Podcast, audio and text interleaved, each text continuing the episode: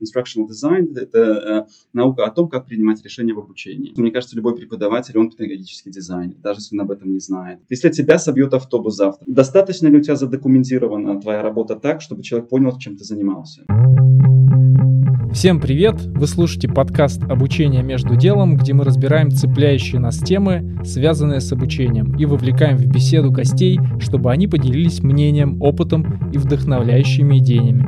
Меня зовут Александр. Меня зовут Маша. И меня Андрей.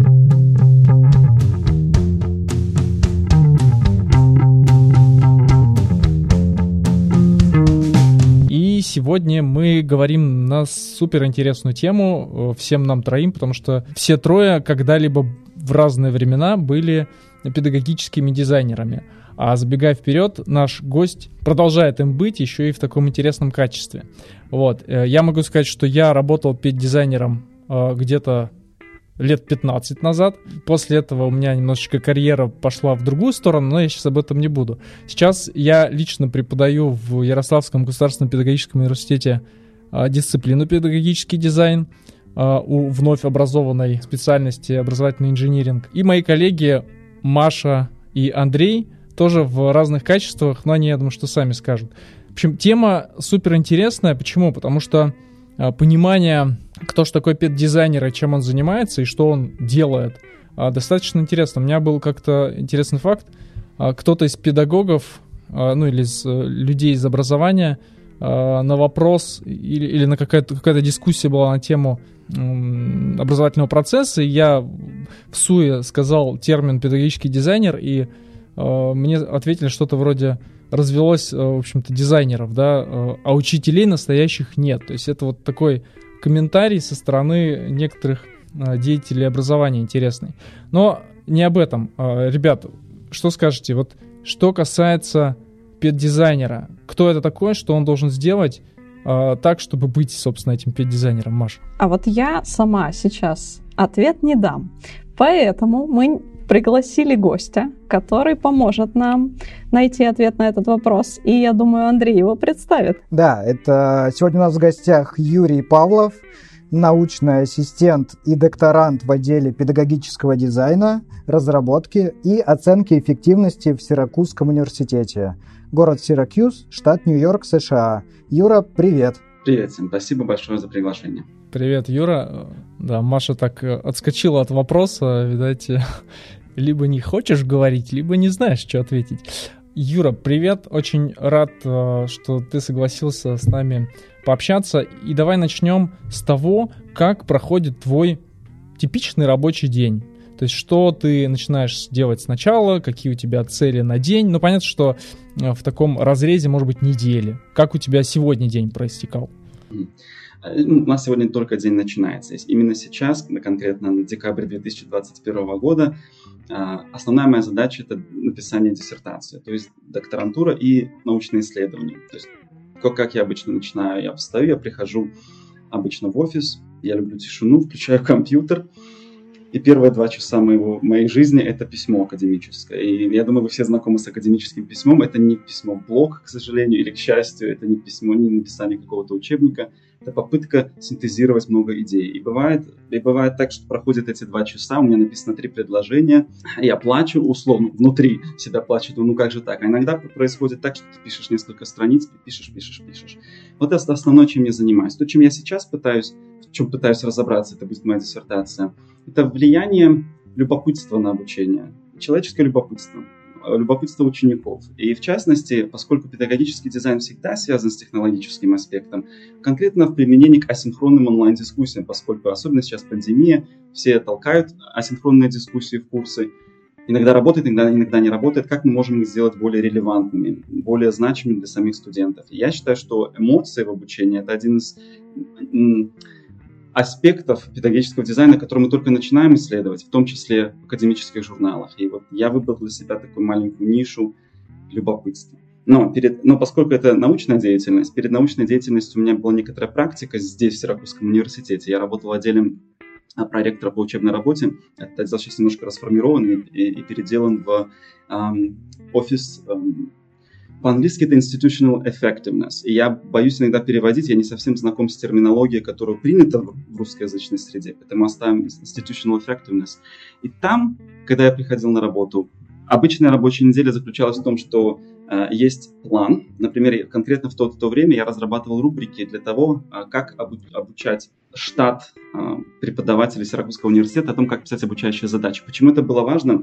Потому что преподаватели часто не знакомы с работой педагогических дизайнеров. Почему обучающие задачи настолько важны? И в это, в это время происходило, было период два года, аккредитация университета. Для того, чтобы получить финансирование от правительства, нужно показать аккредитации обучающие задачи. Они должны быть написаны в определенном формате. Поэтому весь университет надо было очень быстро научить их писать так, чтобы мы получили эту аккредитацию. Забегая вперед, мы получили эту аккредитацию, после этого ушел и сфокусировался, чтобы сфокусироваться на диссертации. Чем я занимался? Вот конкретно рубрика Microsoft Word – это работа, работа ума больше, чем работа с технологиями. Ну, параллельно мне надо было делать некоторые обучающие видео для, того, для, для тех людей, которые, кто не хочет, например, читать. А, чтобы было в видеоформате, наж, нажмите сюда, пишите то, используйте такие, такие, такие слова. Вот. И в 4.30 либо в 5 вечера работа заканчивается, между делом обед. И вот так вот повторяется. День сурка, не день сурка, но это довольно интересно, потому что Потому что, потому что ты всегда работаешь с людьми.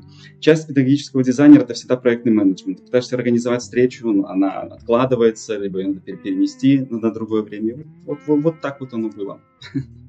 Ничего сверхъестественного в работе педагогического дизайнера нет. В выходные ты тоже работаешь? Нет, нет, я хочу соблюдать баланс э, жизни и работы, насколько это получается. Я отдыхаю, я занимаюсь своими делами. Иногда смотрю какие-то вещи совершенно никак не связаны с моей работой, что просто заниматься своими делами. В частности, сейчас меня что-то, вот не знаю, стрельнуло. Я, мне интересен португальский, бразильская культура, и вот я сейчас этим занимаюсь. То есть надо как-то уходить от того, чем ты делаешь, чтобы, чтобы как-то другую перспективу на, на жизнь получить. Здорово. А вот ты начал говорить о любопытстве и, ну, в целом, насколько я понял, что у тебя тема диссертации в эту сторону. Любопытство равно вовлеченность. Если кратко, вообще любопытство — это желание информации, когда нету внешних мотиваторов. Э, вот если мы так определяем любопытство сейчас, а, любопытство тоже бывает двух толков. А, один тип любопытства – это любопытство от неприятных ощущений. Вот что-то очень неприятное, допустим, мне вдруг стало стыдно, что я чего-то не знаю, мне очень надо быстро узнать ответ. И я пошел, я начинаю быстро исследовать, чтобы получить конкретный ответ. Другой момент может быть, что, может быть, я слушал человека на, на занятии, лектор или, или просто что-то. Мне стало очень любопытно, опять же, в эту же секунду, хм, интересно, почему вот, э, опять же, раз мы про это заговорили, в том же португальском, почему вот этот звук так произносится, мне надо узнать прямо сейчас, но мне это больше интересно. Любопытство бывает двух типов. Одно, то, что э, называется interest type, то есть по типу интереса, и э, aversive type. Э, и поэтому, поэтому в зависимости от того, что мы пытаемся сделать, мы будем пытаться повысить то или иное любопытство. Но ситуативное любопытство, вот это, которое aversive, когда вот хочется узнать ответ прямо сейчас, на него как-то можно повлиять. Через провокационный вопрос, например, это самый простой пример. Любопытство, которое связано с, с интересами людей, тяжело. Тяжело на него сильно повлиять, потому что у людей разные интересы. Вообще нет такого понятия, конечно, любопытство одно на всех. Один и тот же вопрос у кого-то поднимет любопытство, у кого-то не произойдет никаких изменений. А, мне кажется, просто это суперсложная тема и какая-то очень э, уникальная и индивидуальная. Э, то есть как это обобщить и как э, сделать на этом, э, скажем так, исследование. То есть как, как вообще собираются группы при исследовании этого феномена, я не знаю, не феномена, а этого процесса любопытства, любознательности. Ну, конечно, поскольку это психологический конструкт, в основном любопытство изучается психологами, больше, чем педагогическими дизайнерами. Хотя а, большая часть того, чем занимается педагогический дизайн, вытекает из образовательной психологии. В основном это, конечно, лабораторные исследования. Лаборатории приглашают людей, показывают, например, картинки. Картинки, в которых что-то понятно, либо что-то непонятно. А, закрывают часть картинки и пытаются вас спрашивать, какую часть картинки вы хотите открыть. Больше всего, какую меньше всего. Ну, то есть вот это исследуется интенсивность любопытства. Это один тип исследований. Другой тип исследований дают батарею тестов из общих вопросов. Например, сколько спутников у Сатурна. А, и ты отвечаешь, отвечаешь, отвечаешь на эту батарею 12, 15, 20 вопросов. И в конце тебя спрашивают, вот конверты закрытые, Вы можете открыть, можете все открыть, можете ни один не открыть. Написан вопрос, внутри будет ответ. Какие ответы вам наиболее любопытны? Вот таким образом пытаются измерять любопытство. Также, опять же, интенсивность любопытства. Иногда бывает, когда людям задают вопрос, им кажется, ну, я, я знаю, я знаю, вот сколько, сколько, кто был первая женщина-космонавт э, в Советском Союзе. А, вот прямо у меня вот на с языка сорвали. Вот когда вот это состояние с языка сорвали, вот это состояние предсказывает любопытство больше всего, по крайней мере, на тех исследованиях, которые я читал из недавнего времени. То есть это такое психологическое исследование. Поскольку я в педагогическом дизайне, я, я не могу закончить эту кафедру, занимаюсь психологическими исследованиями. Мне надо придумать, как это исследовать в рамках асинхронных дискуссий. Все, что я пытаюсь предложить э, на данном этапе. Мы посмотрим, поскольку это еще такой черновой вариант. Если у нас есть асинхронные дискуссии, допустим, у нас есть две группы, мы можем дать вообще перед началом синхронной дискуссии психологический инструмент, вот насколько вам интересна вообще эта тема. Ну, например, если это курс по проектному менеджменту, насколько вам интересны концепты проектного менеджмента. Люди отвечают, потом они участвуют в дискуссиях. Возможно, в одной группе один тип вопросов, который более может быть провокационный, в другой группе обычный вопрос. Дайте пример того, когда вы были проектным менеджером. И в середине этой дискуссии, опять же, дать вот батарею вопросов о, ситуативных, э, о ситуативном любопытстве. И, в принципе, потом статистически скоррелировать, что сходится, что не сходится. Это базовый, простой эм, дизайн исследования, который можно сделать. Но на данном этапе мы, не знаем вообще, есть ли связь между любопытством и конкретной глубиной обучения. Поэтому вот это первое исследование, которое надо сделать, оно, оно будет обязательно простое. Поэтому вот, вот таким образом, такие маленькие манипуляции, методологические вообще в практике университетской. Ученые из разных областей знания, ну, психология, а, математика, а, педдизайн, может быть, как отдельная научная отрасль, они друг с другом общаются или это разные когорты людей всегда? Я считаю, что вот это вопрос, на, на сколько, сколько я, э, на миллион, вопрос на миллион, да, вот эта игра «Кто хочет стать миллионером». Потому что в идеале, конечно, мне кажется, любой преподаватель, он педагогический дизайнер, даже если он об этом не знает. Любой человек, который да. готовится к урокам раньше, чем за 5 минут до урока, планирует, он делает дизайн.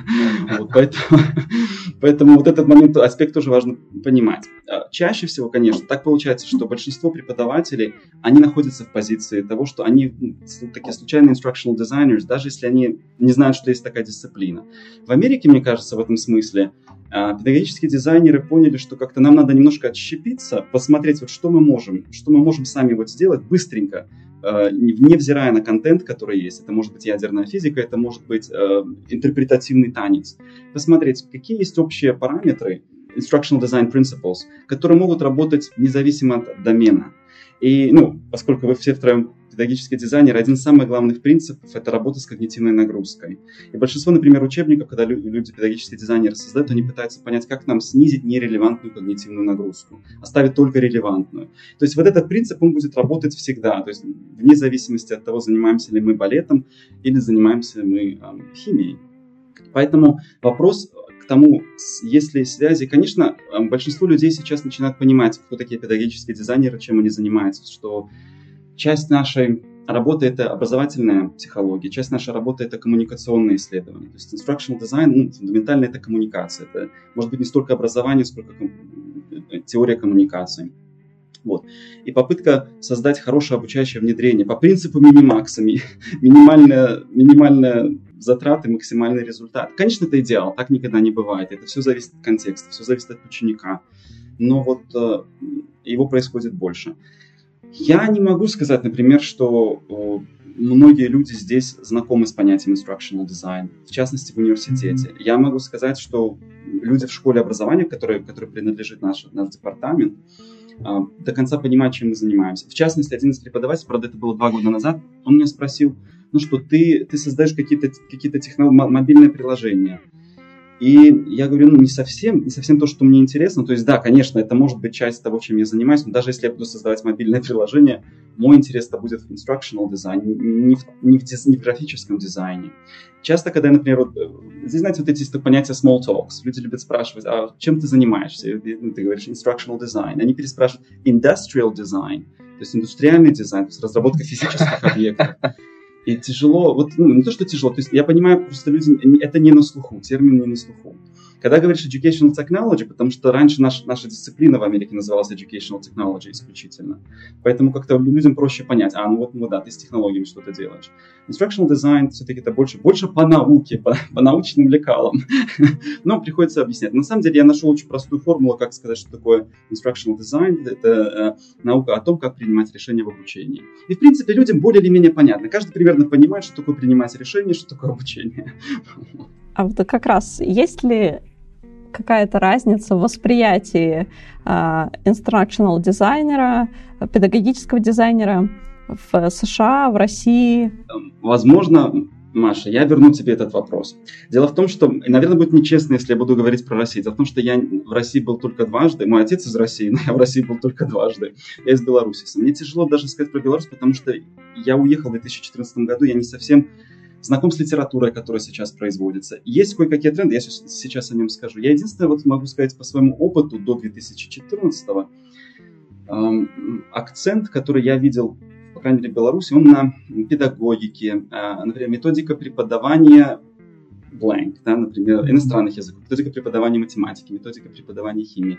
И я вот пытался понять, вот, установить какие-то соответствия между тем, что, чем занимается, например, методист в таком обычном понимании слова, и педагогический дизайнер.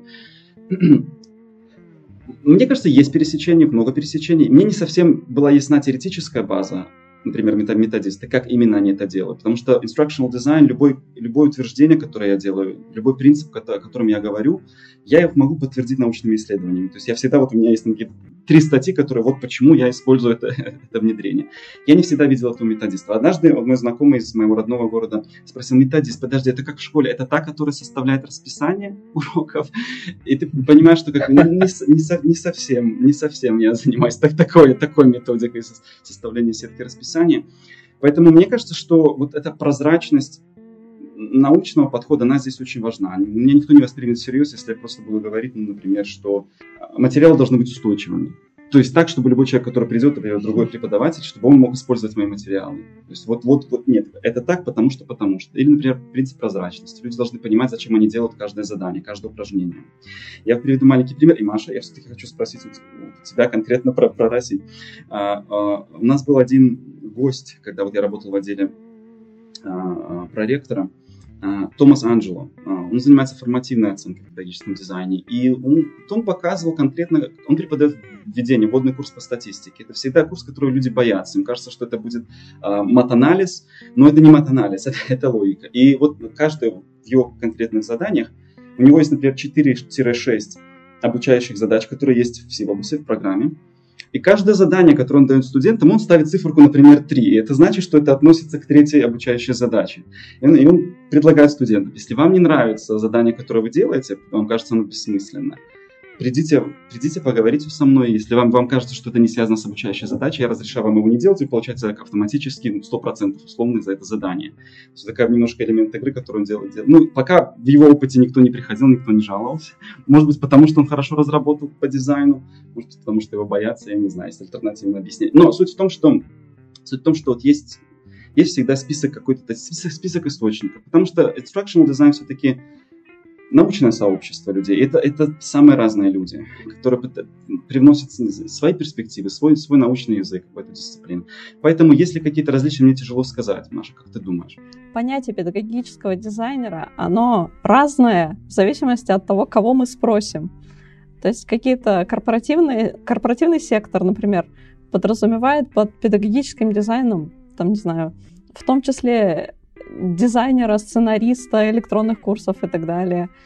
То есть тут, как это, и швец, и жнец, то есть педагогический дизайнер, который делает, кажется, все. Он и сценарий напишет, и дизайн сделает, раскадровку какую-нибудь сделает, и траекторию обучения, и соответствие целям. То есть кажется, что педагогический дизайнер объединяет все сразу. Вот. Ну, может быть, на самом-то деле так оно и есть. Тут без э, всех этих элементов не справишься. Вот, но мне кажется, что единая эта канва, она сохраняется. То есть есть цель, к которой мы должны дойти и э, простроить какую-то траекторию. При этом правильно поддерживая какими-то научными знаниями все это, чтобы это не было в пустоту. Я на самом деле согласен с, с этим большим ну, утверждением, что в принципе это элементы всего. Надо знать всего по чуть-чуть. Мне кажется, если бы вот я выделил, какой самый главный какая-то такая ну, установка, что ли. Это даже может быть не правило, но установка instructional design, это выстраивание между задачами, проверкой, тем, что происходит внутри класса. Это, оно должно как-то идти. Не так, чтобы вот у меня отучился, допустим, тренинг прошел, три дня что-то сделал, потом мне дают какую-то, не знаю, либо оценку, либо что, и я смотрю думаю, боже, мы об этом говорили разве? Вообще этого не было. У меня было такое часто, когда я был в, на бакалавриате, нам давали задание, которое мне казалось, господи, зачем мы занимались целостью? Почему у меня на экзамене вот это задание, которое я даже никогда не видел? Я даже не знал, что такие задания могут быть в этом курсе. Вот. То есть с точки зрения, конечно, instructional design это, это, это две несовместимые вещи. Так. Все по чуть-чуть. Мне кажется, что, конечно, если один человек может это делать, это здорово, но в сутках 24 часа включается экономика, невозможно все сделать быстро одному человеку. Надо какое-то, наверное, вот это раз, раз, разделение. Я не знаю. Я свои 5 копеек вставлю.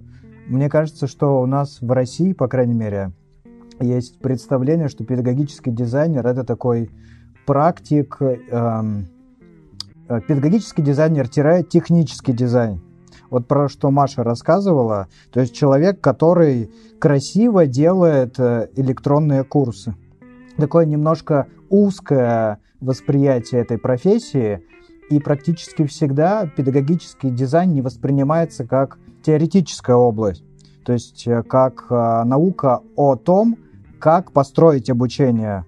У меня такое впечатление, что вот педагогическому дизайнеру мы отдадим сверстать все наши документы сложные, сделать их простыми, а вот решать, как э, будет построено обучение, что зачем пойдет и какими порциями это предоставлять ученикам, это будет решать там какой-то методист со стороны компании, условно. Минуточка нытья со стороны Ну, Андрея. на самом деле так и есть, но так и есть. Хотя у меня отдушина, вот я сейчас э, работаю в педагогическом университете, и мне так приятно, что мои коллеги, новые преподаватели, так э, глубоко знают этот предмет. Намного глубже вот в теоретическом э, плане, чем там, коллеги из корпоративной сферы на самом деле очень хороший комментарий. Мне мысль пришла такая, вот, ведь надо все-таки, наверное, вернуться к основам, что такое педагогический дизайн, правда? Вот как его определяем, вот так максимально общо, но так, чтобы было понятно, что, чем занимается. Отчасти, конечно, это создание обучения обучающих материалов. Но важный момент того, что это, это материалы не просто, которые вдохновить, не просто, которые научить чему. Это, это материалы, которые помогут обучаемому пройти через обучающую трансформацию. То, чего ученик не мог сделать, был на уровне, он перешел на другой уровень. И вот этот аспект, модель дефицита, которая, ну, пока она самая популярная, да, в instructional design, она остается. Есть другая модель, модель альтернативная, называется problem finding. То есть нет проблемы, а, блин, надо придумать. Вот как, например, в будущем, если будет все эти AI-технологии. Надо придумать проблему, которую решит педагогический дизайн. Но современный педагогический дизайн, по крайней мере, большинство, как мы это делаем в ежедневной практике, пока это идет дефицитная модель. И вот другой аспект, конечно, мы все в высшем образовании, это все интересно, но ведь instructional, instructional design применим также вне а, э, этих сфер. И вот сейчас мне пришел пример, может быть, сейчас и время его упомянуть. У нас был преподаватель Александр Мизовский, он очень известный педагогический дизайнер, правда, уже пожилой, он уже на пенсии, но он а, начинал а, в 60-х годах. Он из Англии, сам его родители из Польши, сейчас он живет в Бразилии. И один из первых его проектов был в 70-х годах в, в регионе под Сан-Паулу. В кофе, а, кофе выращивают кофейные плантации. В чем, в чем вот там мне показалось интересно. Это, это пример, чтобы быть прозрачным, это пример показывает то, что важно правильно определить проблему перед тем, как предлагать какие-то обучающие внедрения. Да? А, проблема была в том, что в определенный момент некоторые листы кофейных деревьев покрываются коричневым цветом. Большинство людей думают, что это ржавчина. И раз это ржавчина, она начнет есть эти деревья, там, не знаю, из-за насекомых она или из-за чего, я уже с этим не знаком. Э, и простые люди, которые работают на плантациях, это крестьяне, у которых 4, 4 класса образования, им кажется, что правильный способ избавиться – это вырвать дерево с корнем. Но если ты начнешь так вырывать деревья с корнем, каждый, у которых есть корич... Корич... коричневые листы, не останется плантации никакой, правда?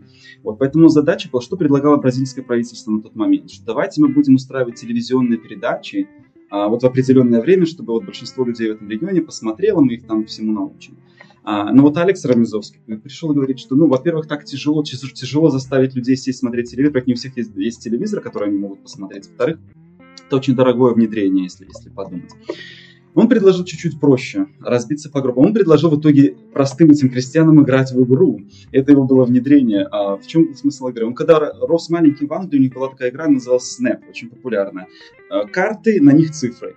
Люди начинают играть в эти карты, если попадаются две одинаковые цифры, кто быстрее крикнет Snap, тот забирает себе карты. В общем, цель игры, чтобы собрать себе все карты. И он подумал, что мы можем просто сделать хорошие репрезентативные фотографии молодого кофейного дерева, кофейного дерева средних лет, в которых есть этот корич- коричневый оттенок, где ясно видно, где ржавчина, где не ржавчина, какое дерево надо вырубить, какое дерево, дерево оставить. И в итоге люди просто играли в игру после работы э, за определенную мзду со стороны, со стороны работодателя, так, чтобы мотивировать людей играть в игру. И вместо Snap, когда люди кричали Snap на, на цифры, когда они открывали две карты с двумя ржавчинами, люди кричали ржавчину, по-бразильски феружем. И игра очень простая, вот элементарная. Плюс тебе за это какие-то еще деньги платят, если ты выигрываешь да, под, под, под, под шумок в конце дня. И вот когда он сам был на этих плантациях, вот после этих игр, люди, которые находили настоящее дерево с ржавчиной, потому что это не так и часто происходит, они прямо на плантациях кричали, о, оружием, ржавчина, ржавчина. То есть образование, во-первых, сработало в том плане, что люди применяют знания на плантации, во-вторых, то, что люди перестали вырубать кофейные деревья. Проблема была в том, что можно было потерять все кофейные плантации. Что предлагало правительство? Стандартное академическое, можно так сказать, внедрение. То есть не всегда вот это внедрение должно быть академическим. Надо реально понять, вот в чем проблема? Вот у нас э, один из прошлых вы, выпусков был про психометрику, то есть определение, э, можно сказать, ценности образовательных продуктов через данные. Есть ли что-нибудь э, такое в твоей практике, взаимодействия педагогического дизайна и каких-то метрик данных? Наверное, по крайней мере, если вы разговаривали про вот психометрику с этой позиции, сейчас это здесь называют learning analytics, да, аналитика, да. Она начинает расти очень сильно. Вот буквально была последняя конференция в этом году вот в AECT, основная организация, которая занимается instructional design. А, ну, в смысле, собирает, точнее, не занимается, а собирает всех instructional design, определяет дефиницию нашего, нашего, нашего поля. Много сессий было по learning analytics, но не совсем было то, что мне интересно, потому что я понимаю психометрику немножко в очень таком стандартном понимании психологические образовательные измерения. Разница в том, что learning analytics, как я понимаю, это вот эти все, сколько кликов, сколько просмотров, сколько всего, вот эти данные, они, конечно, возможно, могут э, не знаю, осветить какой-то аспект, особенно если ты работаешь через какое-то, не знаю, приложение, может быть, Blackboard, Learning Management System и так далее. Я не совсем этим занимаюсь. Мне это не совсем интересно, хотя, хотя все в один голос говорят, что за этим будущим. Мне интересна психометрика с точки зрения такого классического психологического измерения, потому что, мне кажется, вот, вот это то, что останется с нами а, на будущее. Хотя у нас был преподаватель, у нас был курс, который прям верит, что будущее а, искусственного интеллекта зависит от того, насколько мы хорошо можем можем измерять, вот он тоже в этой всей Learning Analytics, XKPI, вот эти все термины. Я все-таки думаю, что, что психометрика в стандартном смысле, можем ли мы, если у нас есть какой-то инструмент, который мы хотим определить степень обучения человека по какому-то конструкту, например, конструкт знания математики или конструкт понимания конкретной темы не знаю, ядерной физики. Как мы можем использовать хороший инструмент, улучшить его для того, чтобы реально понять, вот он репрезентативен для показания, например, знаний человека, либо нет. И это понятие валидности и понятие надежности теста, это основные два, два, два, два термина, которые используются в психометрике. В этом смысле, мне кажется, всегда психометрика останется связаны с instructional design, но это, конечно, отдельное поле. Мне кажется, у нас не готовят, э, даже вот у нас, вот магистрская программа, она не подразумевает э, обучение психометрики, хотя мне кажется странным, потому что сама идея того, что есть assessment instructional design, он очень важен. Часто assessment, форма assessment – это тестирование через образовательные какие-то тесты. Но тесты не должны быть созданы как-то на обум, либо то, что, то, что мы называем subject matter expert, считает что надо спрашивать. Нужно хорошо эти, эти задания разработать. Вот в этом плане помогает психометрика. Я просто не совсем, наверное, знаком с Learning Analytics глубоко так, чтобы сказать, в чем преимущество, в чем нет. А, но преимущество конкретно психометрики на уровне простых, создания простых обучающих тестов легко. Например, прост, прост, простой пример. Тест, если multiple choice, множественный выбор. такие понятия, как э, анализ дистракторов АБВ, да, э, понятие сложности вопроса, вопрос средней сложности, высокой сложности, низкой сложности, которые, понятно, можно узнать только после того, как ты проведешь тест. Это вот анализ такого теста для, с целью улучшить его в будущем. В этом плане психометрика, мне кажется, останется всегда с нами. Но я вот специально принес две книжки, которые я хочу показать. Instructional Designers сразу покажу. Да? Один из них это Measurement and uh, что там, Assessment in Education. Вторая, я потом дам, конечно, название. Это Educational Assessment to, uh, to Students. Люди, которые конкретно преподаватели занимаются оценкой. И не обязательно, что тестирование, правда? Иногда оценка это, это, это просто разговор. Ты можешь оценить что человек знает, не знает через разговор, не обязательно какой-то тест давать. Ну вот это, скажем так, немножко упрощенная форма психометрики, но которая, которая важна для практики. Настоящий психометрик, он занимается наукой о психометрии, о свойствах теста. Вот. И конкретная психометрия, конечно, ну, как консалтинг может помогать instructional designers, но instructional designer может, instructional designer может сам себя, в принципе, этому обучить. Есть ресурсы. И мне кажется, еще, конечно, момент такой, что не у всех есть первые, первые несколько курсов по статистике, потому что статистика отчасти вбирает в себя психометрику.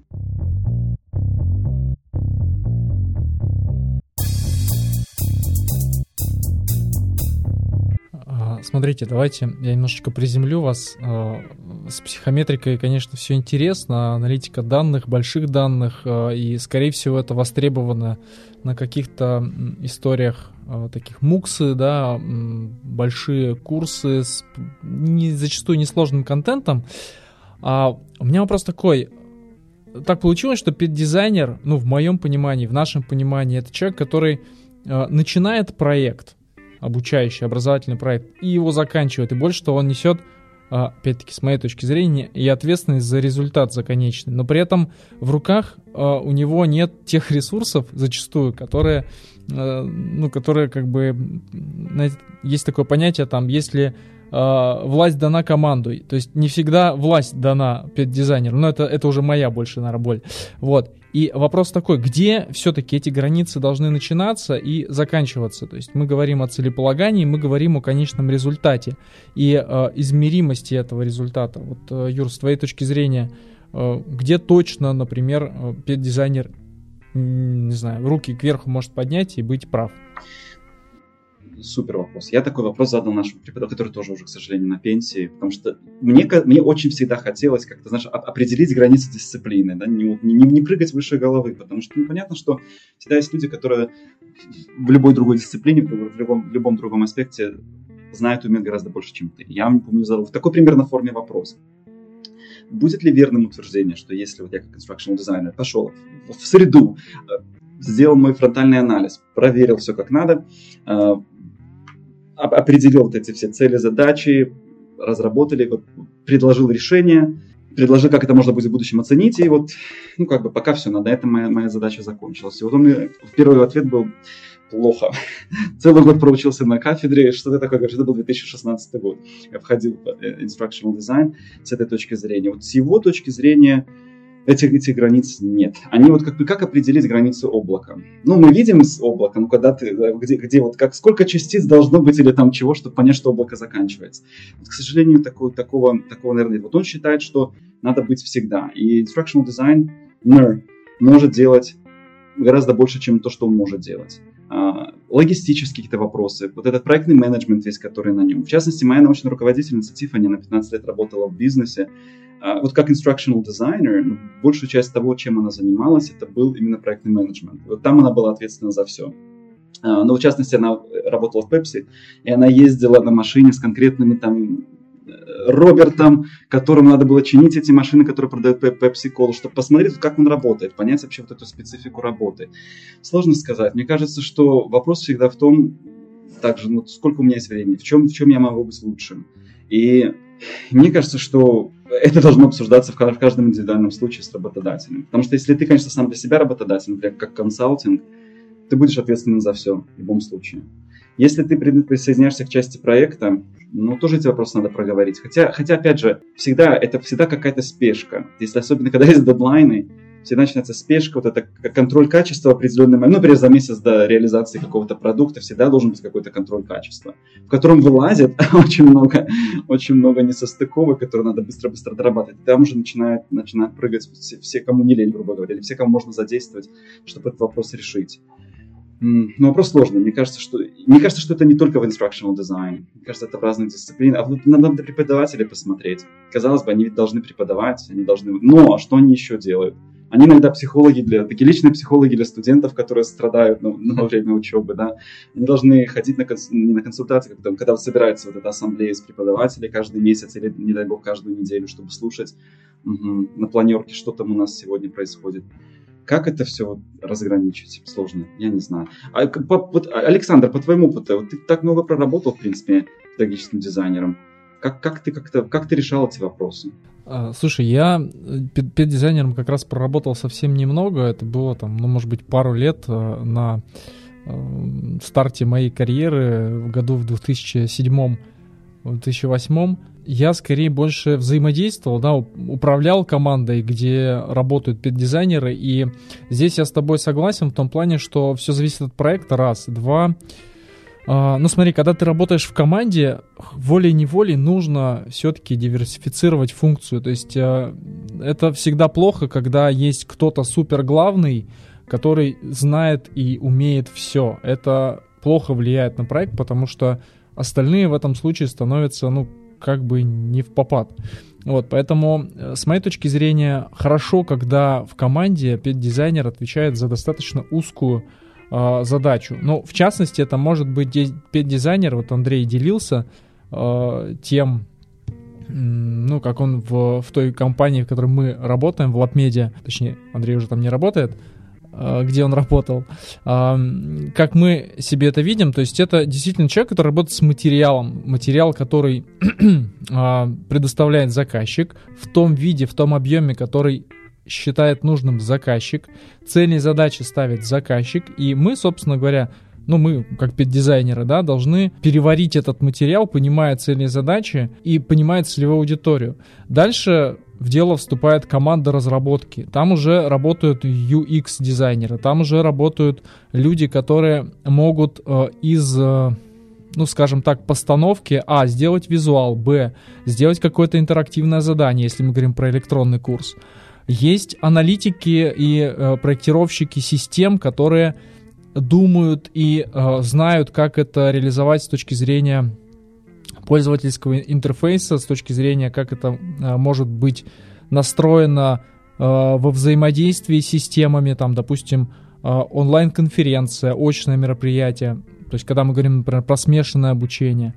То есть вот здесь э, роль педдизайнера скорее, на мой взгляд, ближе к человеку, который... Это не методист, точно не методист. Медиум. Медиум, а, прикольное, кстати, название медиум, да. А, но, хорошо, если в двух словах, то это человек, который должен переработать контент и а, сформулировать задачу, задачи для команды разработки. То есть вот если э, упрощать, то так. Но зачастую этого недостаточно, особенно когда речь идет каком-то сложном проекте, здесь действительно ответственность педдизайнера, она, ну, границы, э, они где-то равны границам всего проекта. К сожалению, это вот, ну или к счастью, к сожалению, неважно. То есть это так. Хорошая метафора, очень замызганная в instructional design, но вот архитектор. Если здание падает или мост рушится, кто виноват, да? То есть ну, не всегда это конкретно инженер. Может быть, да, конечно, инженер да. Петя, но это в том числе проблема дизайна.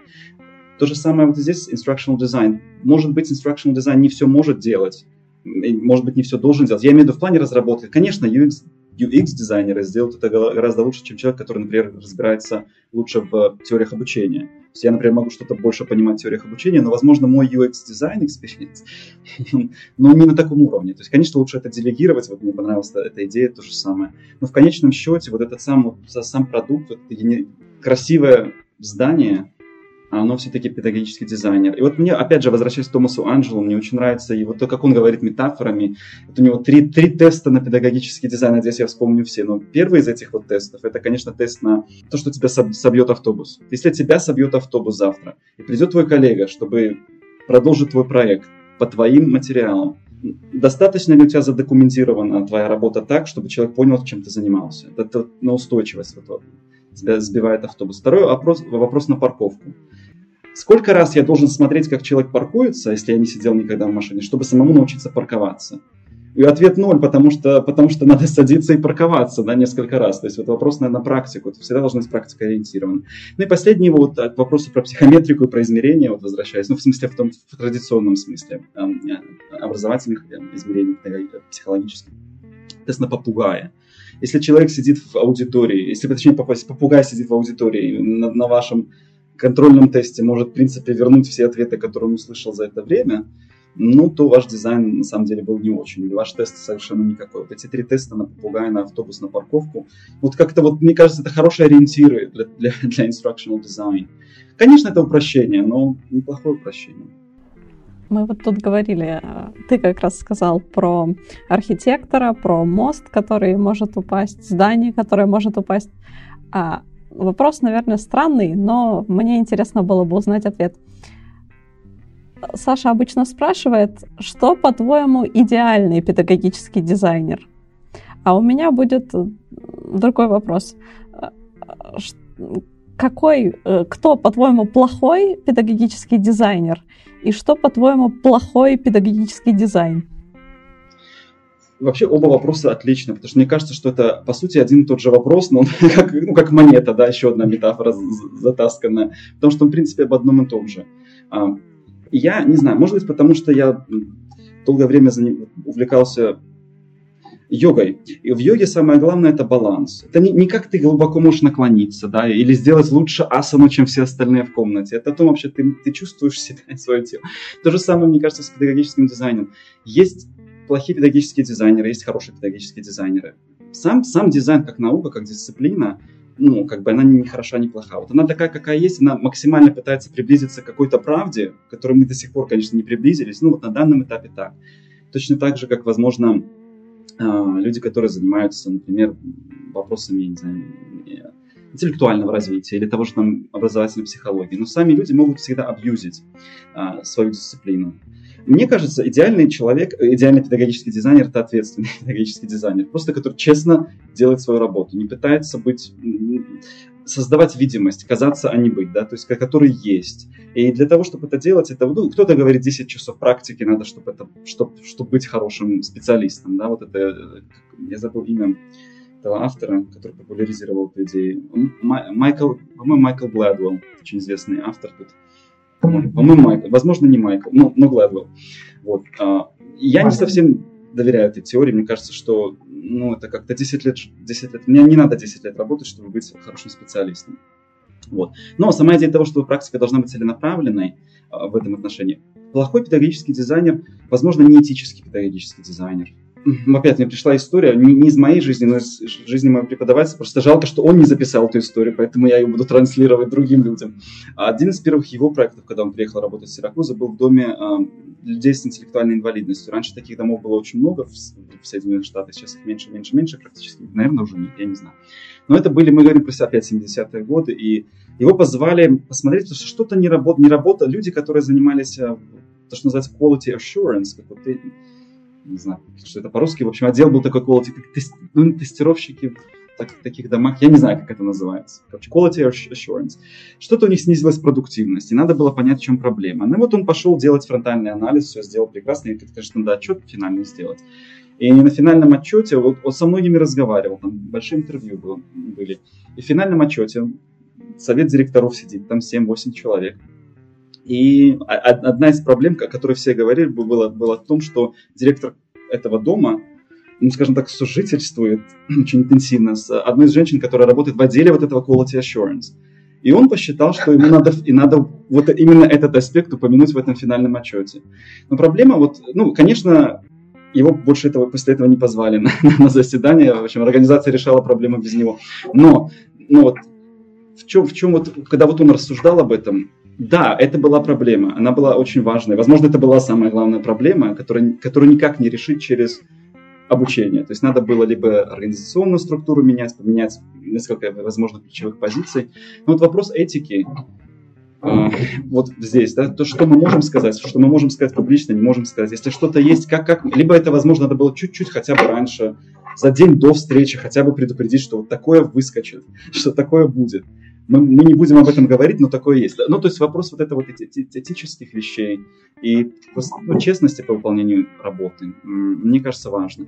Мне кажется, важно тоже, опять возвращаясь к вопросу про делегацию, честно признавать, что ну, я не знаю какого-то аспекта. Невозможно знать всего. Не всегда есть практика. Возможно, опять же, моя, моя научная руководительница, у нее очень-очень-очень много опыта вот этого анализа, вот как она вот ездила на этих машинах, либо э, она работала с IBM э, компанией, когда они разрабатывали CD-диски, то есть это были, были 80-е годы. То есть она была вот при, при открытии таких важных вещей. Но она не занималась разработкой, она мало занималась оценкой эффективности. Хорошая она педизайнер или нет? Я считаю, что она отличный, выдающийся педагогический дизайнер. Она просто не, может знать всего. То же самое, мне кажется, вот это знать свои границы, познать себя в сократовском таком смысле ну, наверное, будет хороший и плохой. А плохой, соответственно, это будет человек, который, который сделал что-то плохо. Мне единственное, что кажется, что, опять же, не единственное, но вот был момент, когда я был в Беларуси пару лет назад, и в педуниверситете меня позвали решить их э, я не буду называть ни кафедру, ничего, потому что это очень маленькая страна, страна.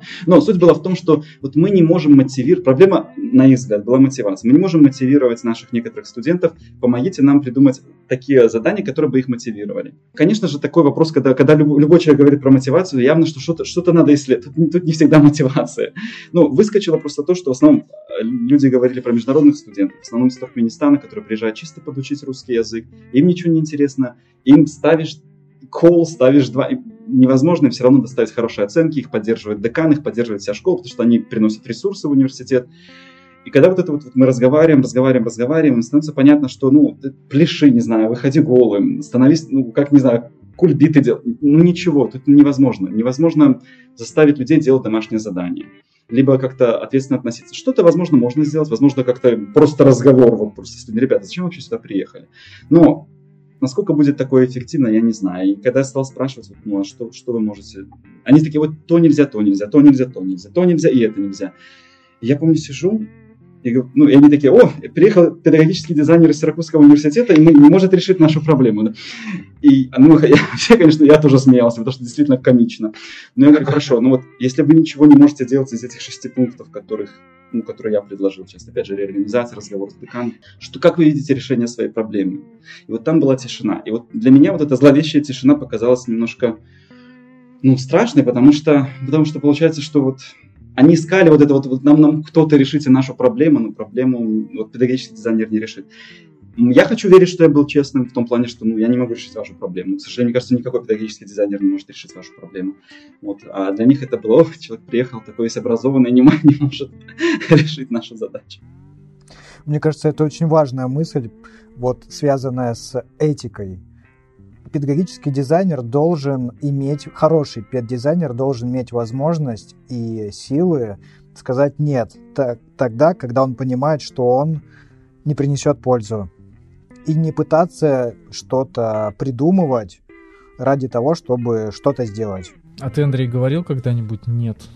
Слушай, э, я говорил «нет», но э, смотри, у нас была специфическая ситуация. Мы работали в компании, которая э, создавала обучение для клиентов и, соответственно, получала деньги от клиентов. Мне было невыгодно в любом случае говорить, что если даже я понимаю, что э, моя работа не принесет большой пользы, и им, скажем, легче что-то сделать самостоятельно, я этого не говорил. Ну, потому что были некоторые условия, которые не позволяли этого делать. И, может быть, даже, знаешь, условия корпоративной этики. Я был в, так, в такой в двойной рамке этической, педагогической и этической корпоративной. Ну ты завернул. В общем, скажи, что нет. Ну, короче, у меня были ситуации. Будет это релевантно. Я, конечно, общаюсь с друзьями, которые сейчас пошли в, универ... в университет, не закончили магистерскую программу, потому что, в принципе, это конечная такая вот степень ты можешь идти работать в практике. Если ты получаешь докторантуру, instructional design, ты, конечно, хочешь придумывать instructional design в идеале. Но они работают на практике, вот, в поле, конкретно с преподавателями. И вот основная проблема, которую вот я слышу от них, это, во-первых, большое недоверие людям, здесь к педагогическим дизайнерам. Многие верят, но большинство нет. Им кажется, что это как вот дополнительная какая-то обуза. И в конце концов, ты, ты же не знаешь мою дисциплину, что ты, что ты мне можешь сказать. И вот самое главное, что, чему я учусь от них, потому что у меня э, чуть-чуть был такой опыт неприязни педагогического дизайнера вот здесь, в университете, ну, когда, когда я вот в этом отделе работал, но ну, не так, ну, не каждый день, а у них это каждый день. Это, то, все, чему они научились, когда им нужно прийти и подумать, вот как мы можем перенести ваш курс, который вот face-to-face, мы должны теперь сделать его онлайн, потому что пандемия всех остановила. Я не, они, конечно, думали, как это просто оцифровать все документы и загрузить в Blackboard. Да? То есть, ну, конечно, это плохой педагогический дизайн. Вот к вопросу про, про плохой педагогический дизайн. Если так делать, это плохо, ничего не сработает. Но потому что, потому что педагогический дизайн это не про репозиторию информации. Но то, чему они научились, опять же, это просто диалог с людьми. Приходить, не говорить, что вот что можно сделать, а к вопросу, чего, что вы хотите от ваших студентов, ну, что вы, как вы хотите, чтобы ваши студенты изменились. В принципе, мне кажется, это довольно такой глубокий вопрос, потому что действительно, я, например, не знаю ничего про менеджмент, условно, да, вот, ну, вот что я могу сказать человеку, который занимается менеджментом 20 лет? Но я что-то знаю о том, как мозг учится, поэтому можем вместе найти какие-то общие точки пересечения и просто спросить, ну вот, ну вот как, как вы видите, как, как, как, как вы считаете, сколько часов должен ученик тратить на ваш предмет вне урока? Ну вот в таком духе, такой просто разговор, и оно как-то вот успокаивает, то есть люди понимают, что педагогический дизайнер это не человек, который пытается мою работу сделать лучше меня, это ну, человек, который может помочь сделать обучение для ученика лучше. Самое, мне кажется, вот важно то, что помнить. Каждый преподаватель живет в своем курсе. Студенты живут во всем куррикулуме. То есть у них несколько предметов.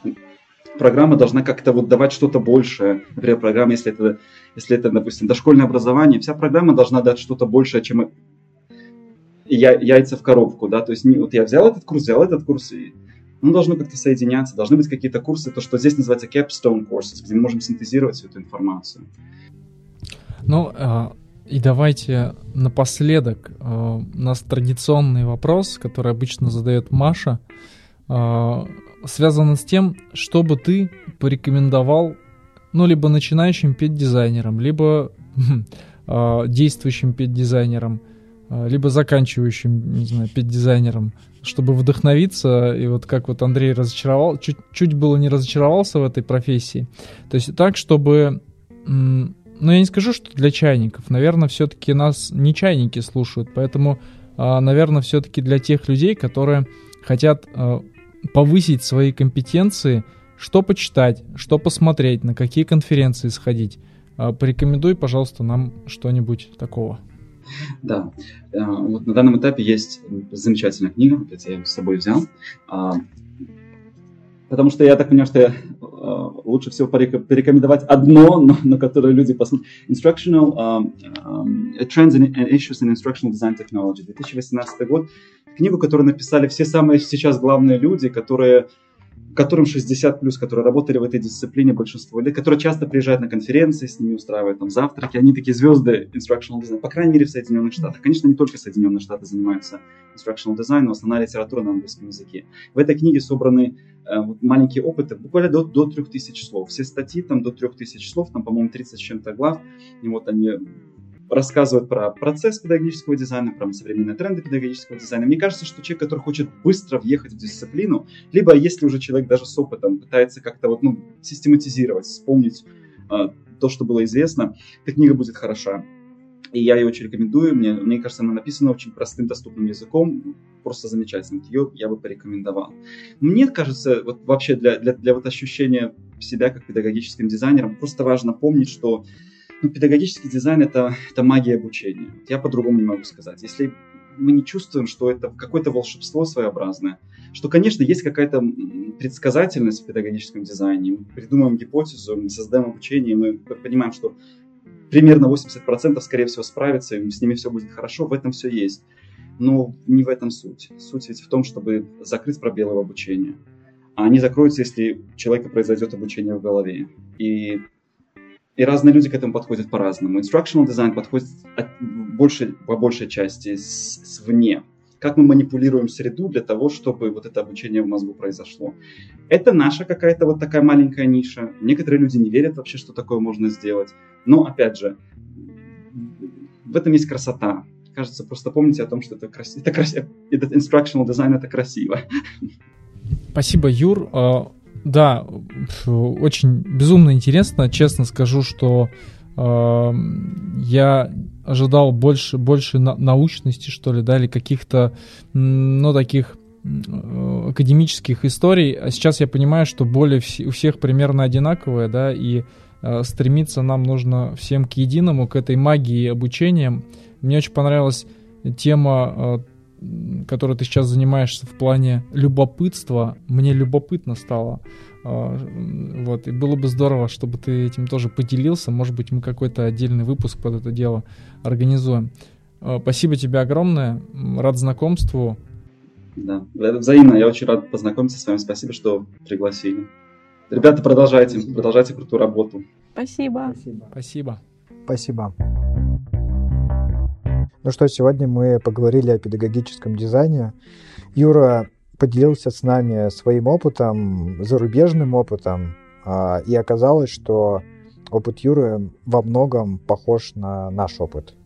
Хотя казалось все те бы, же боли. все те же боли, хотя казалось бы, Америка, Америка, страна, где начинался педагогический дизайн, должна по-другому немножко выстраивать Слушай, ну он такую штуку в самом начале сказал.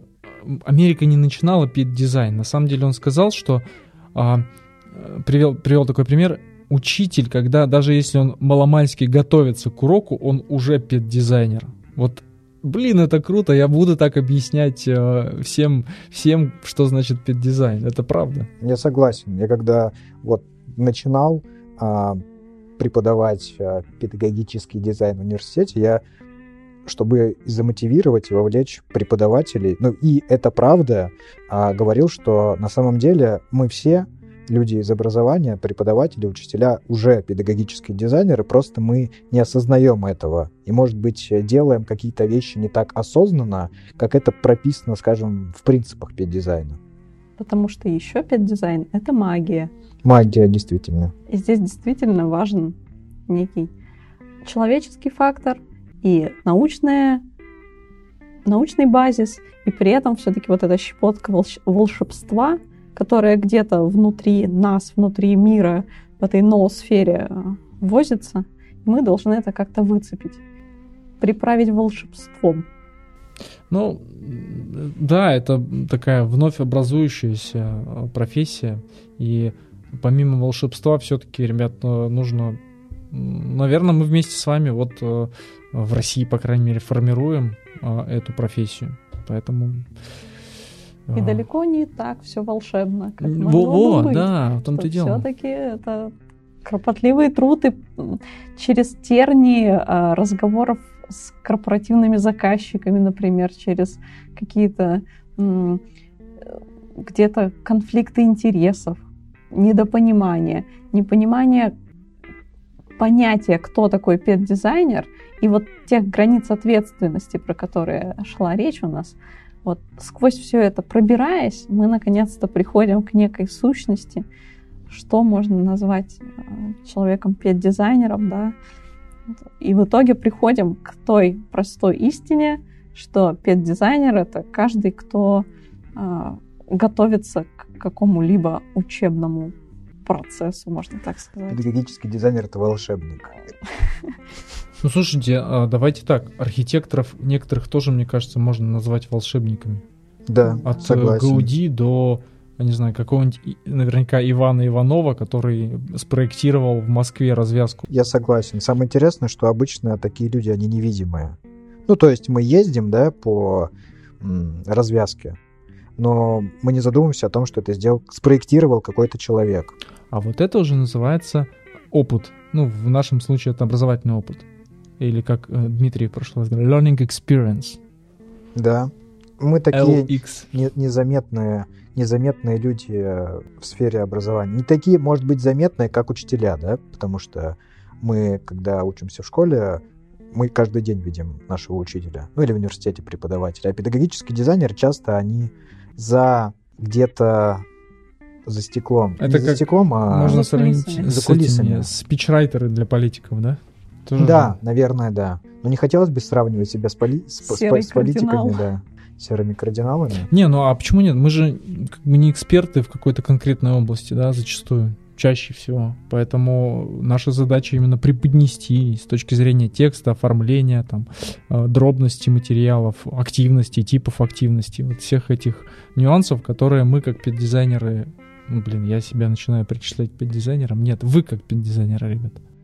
Ну вот Юрий тоже сказал, что есть эксперт в своей области и есть педагогический дизайнер, и они начинают срабатываться. Педдизайнер знает, как учится мозг, учится человек, и уже эти знания можно подвязать и сделать итог э, полезный и в идеале правильный. Ну и важная вещь, которую Юрий сказал, это понимание своих границ. То есть если мы не можем знать все, мы должны это понимать. Мы должны понимать, где наши ограничения, и если мы чего-то не понимаем, делегируем это нашему коллеге, который лучше в этом разбирается. Культивируем э, культуру незнания, что не знать это не Это страшно, нормально. Это нормально. Конечно, нормально. Если мы будем все знать, это что вообще ужас какой-то. А еще я себе- для себя все новые и новые парадигмы в, в образовании. Вот есть еще одна парадигма. Это а, одна парадигма это поиск, точнее решение проблемы, другая парадигма это поиск проблемы. И вот этот разрыв, изменения, которые происходят, мы должны спрогнозировать или придумать, что должно случиться, чтобы человек изменился, и для чего человек должен меняться. Ну хорошо, э, друзья, слушатели, всем спасибо э, за внимание. Призываю вас подписываться на, наши, э, телеграм, на наш телеграм-канал, в группу ВКонтакте. Ставить лайки, писать комментарии обязательно. Спасибо вам большое за внимание. Спасибо. Спасибо. Пока. Пока-пока. Пока.